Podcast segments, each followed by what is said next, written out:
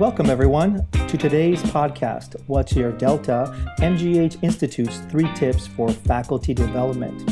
With your host, Janice Palaganas, who is the Associate Professor of Health Professions Education and the Associate Director of the PhD program in Health Professions Education, along with Peter Cahn, the Associate Provost for Academic Affairs at the MGH Institute of Health Professions.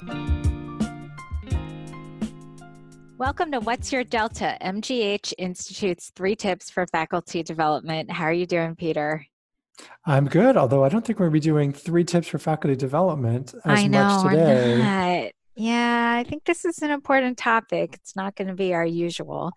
Um, and so I, uh, I think one thing that uh, just for our listeners that Peter and I were discussing was our, uh, you know, there's a lot on social media, there's a lot in the news around frontline workers and heroes, our, our new pandemic heroes, which um, tend to be nurses and physicians. And uh, what we realize is there are some unsung heroes.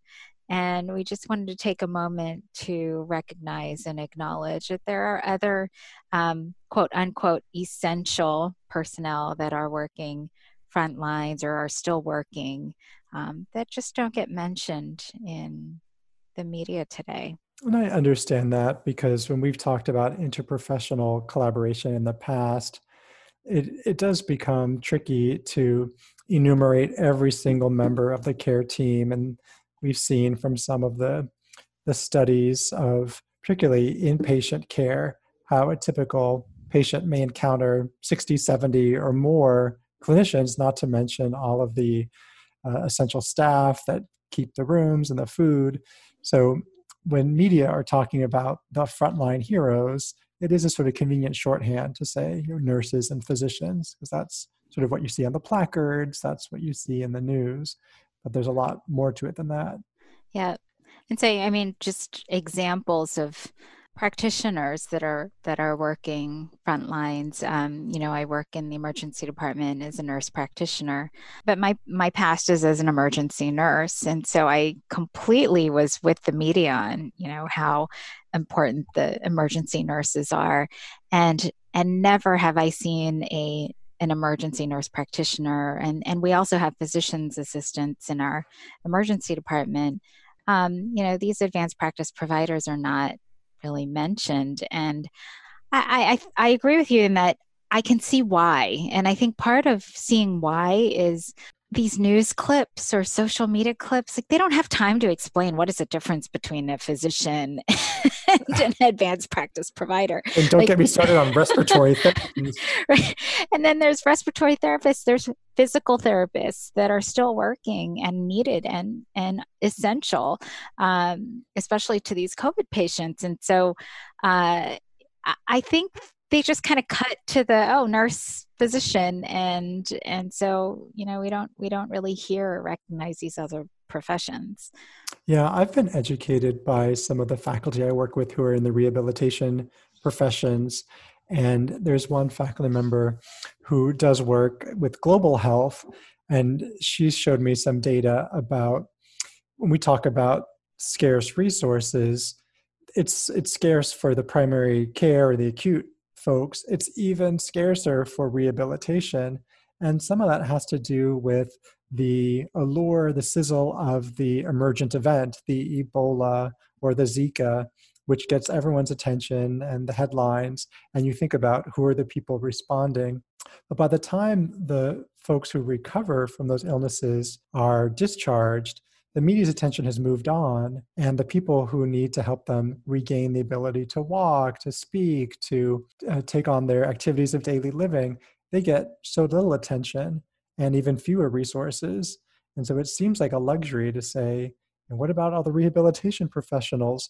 But they're the ones who are going to be dealing with the after effects of this crisis for years to come. I mean, there. I, I know we're going to miss uh, a lot of professions we're not going to be mentioning them there's there are so many um, i'm just trying to think of examples you know pharmacists also mm-hmm. very key you know social workers and you know, just given all of the pandemic resources and trying to figure that out, and um, and then also well, and all the trauma. Oh yeah, the behavioral and, health.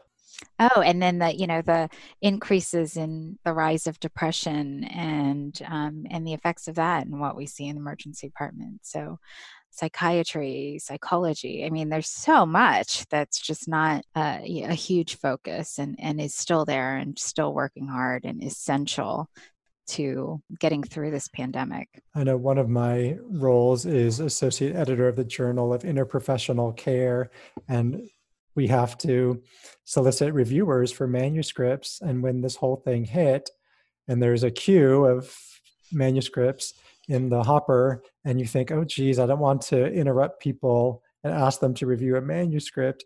And then you pause another second and think, but this science has to continue because we need to know how best to collaborate to deliver the care so that all the members of these team can work together effectively to have the desired outcome and that's I've, so i've sort of altered the the pitch when i ask people to review and i've had some some people who say you know i'm i'm in the midst of responding to uh-huh. the epidemic in whatever country or city they are and others who are very willing to take on reviewing a manuscript if it contributes to our understanding of this interprofessional teamwork. So, I guess from IHP, on behalf of IHP, we'd like to acknowledge and recognize all workers that are um, still working during this pandemic and working, uh, being part of the team to help us get through this and take care of our patients. Yeah. And I think about all of the future health professions learners, and I'm hopeful that we'll see a boom in applications for all of these different health fields as people mm-hmm. see that making a difference is, is something that undergraduates often say they value in their future career. And you can achieve that through a lot of different means, but these health fields have a very direct way of giving back. And um, I'll be really curious to see all those admissions essays in next year's cycle and how people were inspired by this to join the, the teamwork that it's going to take to keep everyone healthy and safe. Apply. we want to see you. and we want All to right. see you graduate and enter the workforce. Um, summarizing our three tips to honoring unsung heroes during this pandemic. Tip number one recognize interprofessional collaboration can involve many people, including those in staff roles, and we should support the development of interprofessional interactions accordingly. Tip number two, remember to not just subscribe to to who is in the who is dominant in the media. Thank a colleague from another profession and acknowledge that with the patient.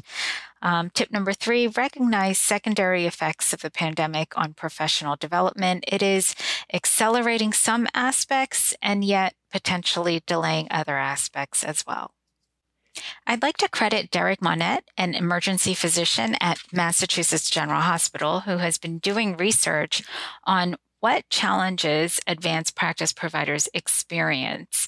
And he was actually the one who drew my attention to APPs as unsung heroes during this pandemic. So thank you, Derek.